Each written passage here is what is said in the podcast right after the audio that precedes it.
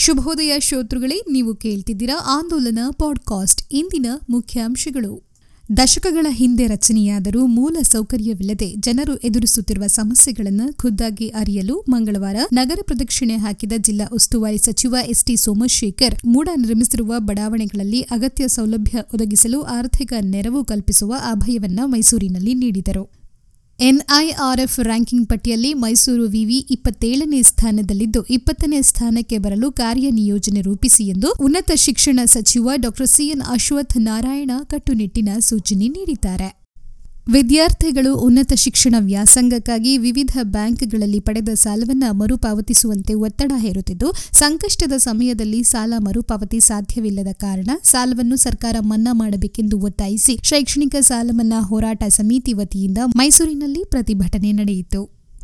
ಚುಂಚನಕಟ್ಟೆ ಹೋಬಳಿಯ ಹೊಸೂರು ಸುತ್ತಮುತ್ತಲಿನ ಪ್ರದೇಶದಲ್ಲಿ ಕಾಗೆ ಬಂಗಾರದ ಮಣ್ಣಿನ ಕೈಗಾರಿಕೆ ಗಣಿ ಇಲಾಖೆಯ ಅನುಮತಿ ಇಲ್ಲದೆ ಎಗ್ಗಿಲ್ಲದೆ ನಡೆಯುತ್ತಿದೆ ಎಂಬ ಆರೋಪಗಳು ಕೇಳಿಬರುತ್ತಿವೆ ಕೆರೆ ಕಟ್ಟೆಗಳಿಂದ ಒಂದು ಲೋಡ್ ಮರಳು ತಂದರೆ ಎತ್ತಿನ ಗಾಡಿ ಸಮೇತ ಹಿಡಿದು ದಂಡ ಹಾಕುವ ಪೊಲೀಸ್ ಇಲಾಖೆ ಅಕ್ರಮವಾಗಿ ನಿತ್ಯ ಹತ್ತಾರು ಟಿಪ್ಪರ್ಗಳಲ್ಲಿ ಕಾಗೆ ಬಂಗಾರದ ಮಣ್ಣು ಹೊರ ಹೋಗುತ್ತಿದ್ದರೂ ಯಾವುದೇ ಕ್ರಮ ಕೈಗೊಂಡಿಲ್ಲ. ಗಣಿ ಮತ್ತು ಭೂ ವಿಜ್ಞಾನ ಇಲಾಖೆಯವರು ಮಣ್ಣಿನ ಪರೀಕ್ಷೆ ಮಾಡಿ ಇದರ ಕುರಿತು ರೈತರಿಗೆ ಮಾಹಿತಿ ನೀಡಬೇಕಿದೆ ಎಂದು ಹೊಸೂರು ಗ್ರಾಮದ ರೈತ ವೇಣುಗೋಪಾಲ್ ತಿಳಿಸಿದರು. ಎಚ್ಡಿಕೋಟೆ ಕ್ಷೇತ್ರದ ಗ್ರಾಮ ಪಂಚಾಯಿತಿಗಳ ಅಧ್ಯಕ್ಷ, ಉಪಾಧ್ಯಕ್ಷರ ಮೀಸಲಾತಿ ಪ್ರಕಟವಾಗುತ್ತಿದ್ದಂತೆ ಕಾಂಗ್ರೆಸ್, ಬಿಜೆಪಿ ಜಾತ್ಯತೀತ ಜನತಾದಳ ಪಕ್ಷಗಳು ಪೈಪೋಟಿಯಲ್ಲಿ ತಮ್ಮ ಬೆಂಬಲಿತರು ಅಧಿಕಾರ ಹಿಡಿಯುವಲ್ಲಿ ಬಿರುಸಿನ ಕಾರ್ಯತಂತ್ರದಲ್ಲಿ ನಿರತವಾಗಿವೆ. ಹುರುಳಿ ಕೀಳುತ್ತಿದ್ದ ರೈತರೊಬ್ಬರ ಮೇಲೆ ಕಾಡು ಹಂದಿ ದಾಳಿ ಮಾಡಿರುವ ಘಟನೆ ಚಾಮರಾಜನಗರದ ತಾಲೂಕಿನ ಬ್ಯಾಡಮೂಡ್ಲು ಗ್ರಾಮ ಸಮೀಪ ಮಂಗಳವಾರ ನಡೆದಿದೆ. ಚಿಕ್ಕಮೂಳೆ ಗ್ರಾಮದ ರೈತ ಬಸವರಾಜು ಗಾಯಗೊಂಡಿದ್ದು ಜಿಲ್ಲಾಸ್ಪತ್ರೆಯಲ್ಲಿ ಚಿಕಿತ್ಸೆ ಕೊಡಿಸಲಾಗಿದೆ. ಬಸವರಾಜು ಅವರು ಕುಟುಂಬದವರ ಜೊತೆಗೂಡಿ ಜಮೀನಿನಲ್ಲಿ ಹುರುಳಿ ಕೀಳುತ್ತಿದ್ರು. ಈ ಸಂದರ್ಭದಲ್ಲಿ ಹಿಂದಿನಿಂದ ಬಂದ ಕಾಡು ಹಂದಿ ಏಕಾಏಕಿ ಅವರ ಮೇಲೆ ದಾಳಿ ನಡೆಸಲಾಗಿ ಅವರ ಹೊಟ್ಟೆ ಹಾಗೂ ಬಲಗಾಲಿನ ತೊಡೆ ಭಾಗಕ್ಕೆ ಗಾಯಗಳಾಗಿವೆ.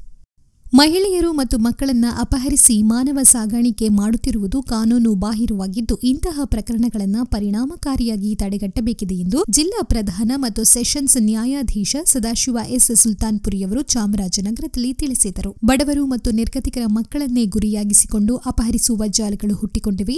ಮಕ್ಕಳ ಅಂಗಾಂಗಗಳನ್ನು ಅಂತಾರಾಷ್ಟ್ರೀಯ ಮಾರುಕಟ್ಟೆಯಲ್ಲಿ ಮಾರಾಟ ಮಾಡುತ್ತಿರುವ ಪ್ರಕರಣಗಳು ವರದಿಯಾಗುತ್ತಿವೆ. ಆದ್ದರಿಂದ ಅಪರಿಚಿತ ವ್ಯಕ್ತಿಗಳು ಕಂಡುಬಂದರೆ ತಕ್ಷಣ ಪೊಲೀಸರ ಗಮನಕ್ಕೆ ತರಬೇಕು ಎಂದು ಜಿಲ್ಲಾ ಅಪರ ನ್ಯಾಯಾಧೀಶ ಡಿ ವಿನಯ್ ಅವರು ತಿಳಿಸಿದರು.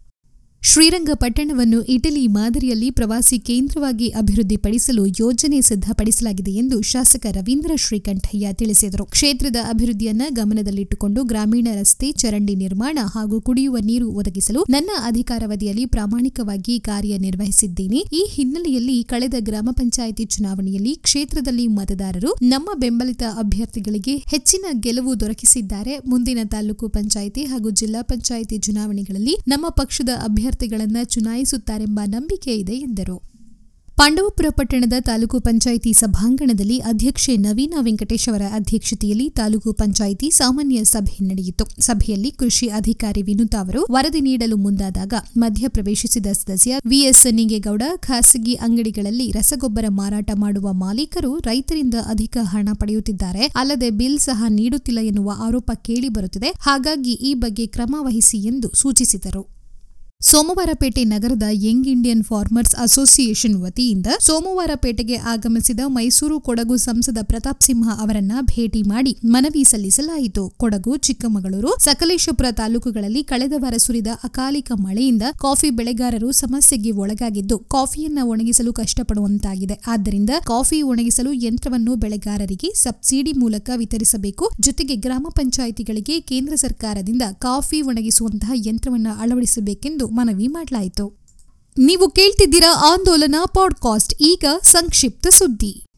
ಮೈಸೂರು ಮಂಡ್ಯ ಜಿಲ್ಲೆಯವರು ಸೇರಿದಂತೆ ಈ ಭಾಗದಲ್ಲಿ ಕೆಲಸ ಮಾಡಿದ ಹಿರಿಯ ಕೆಎಎಸ್ ಅಧಿಕಾರಿಗಳಿಗೆ ಐಎಎಸ್ ಭಾಗ್ಯ ಲಭಿಸಿದೆ. ಸಾವಿರದ ಒಂಬೈನೂರ ತೊಂಬತ್ತೊಂಬತ್ತರ ಬ್ಯಾಚ್ನಲ್ಲಿ ಕೆಎಎಸ್ ಆಗಿ ನೇಮಕವಾಗಿದ್ದ ಖಾಲಿ ಹುದ್ದೆ ಹಾಗೂ ಹಿರಿತನ ಆಧರಿಸಿ ಇಪ್ಪತ್ನಾಲ್ಕು ಕೆಎಎಸ್ ಅಧಿಕಾರಿಗಳಿಗೆ ಐಎಎಸ್ ಬಡ್ತಿ ಸಿಕ್ಕಿದೆ. ಈ ಸಂಬಂಧ ರಾಜ್ಯ ಸರ್ಕಾರದಿಂದ ಇನ್ನಷ್ಟೇ ಅಧಿಕೃತ ಆದೇಶ ಹೊರಬೀಳಬೇಕಿದೆ. ಒಂದೆರಡು ದಿನಗಳಲ್ಲಿ ಸಿಬ್ಬಂದಿ ಹಾಗೂ ಆಡಳಿತ ಸುಧಾರಣೆ ಇಲಾಖೆ ಆದೇಶ ಹೊರಡಿಸಿದ ನಂತರ ಈಗಿರುವ ಹುದ್ದೆ ಅಥವಾ ಹೊಸ ಹುದ್ದೆ ಹುದ್ದೆಗಳನ್ನು ಈ ಅಧಿಕಾರಿಗಳಿಗೆ ನೀಡಲಾಗುತ್ತದೆ ಎಂದು ಮೂಲಗಳು ತಿಳಿಸಿವೆ. ಇಪ್ಪತ್ನಾಲ್ಕು ಅಧಿಕಾರಿಗಳಲ್ಲಿ ಮೈಸೂರಿನ ಜಿಲ್ಲೆಯವರಾದ D Bharathi S N Balachandra A M Yogesh K M Gayathri B R Poornima Mandya ಜಿಲ್ಲೆಯವರು ಮೈಸೂರು ಭಾಗದಲ್ಲಿ ಕೆಲಸ ಮಾಡಿದ ಅನುಭವವನ್ನ ಹೊಂದಿದ್ದಾರೆ. ಇಪ್ಪತ್ತಾರು ಹುದ್ದೆಗಳನ್ನು ತುಂಬಲು ಅವಕಾಶವಿತ್ತಾದರೂ ರಾಜಮ್ಮ ಚೌಡರೆಡ್ಡಿ, ಚಂದ್ರಶೇಖರ್ ವಿರುದ್ಧ ಆರೋಪಗಳಿರುವುದರಿಂದ ಅವರ ಹೆಸರನ್ನ ಕೈಬಿಡಲಾಗಿದೆ. Doctor G L Praveen Kumar ನಿಧನರಾಗಿದ್ದರಿಂದ ಆ ಸ್ಥಾನವು ಖಾಲಿ ಉಳಿದಿತ್ತು. ಮುಂದಿನ ಬ್ಯಾಚ್ನವರಿಗೆ ಅವಕಾಶ ಸಿಗಬಹುದು ಎನ್ನಲಾಗಿದೆ. ಪ್ರತಿದಿನದ ಬೆಳವಣಿಗೆಗಳನ್ನು ತಿಳಿಯಲು ಆಂದೋಲನ ದಿನಪತ್ರಿಕೆ ಓದಿ ಕ್ಷಣ ಕ್ಷಣದ ಮಾಹಿತಿಗಾಗಿ ಆಂದೋಲನ ಡಾಟ್ ಇನ್ಗೆ ಭೇಟಿ ನೀಡಿ ಆಂದೋಲನ ಫೇಸ್ಬುಕ್ ಪುಟವನ್ನ ಮರೆಯದೆ ಲೈಕ್ ಮಾಡಿ. ಧನ್ಯವಾದಗಳು, ಶುಭ ದಿನ.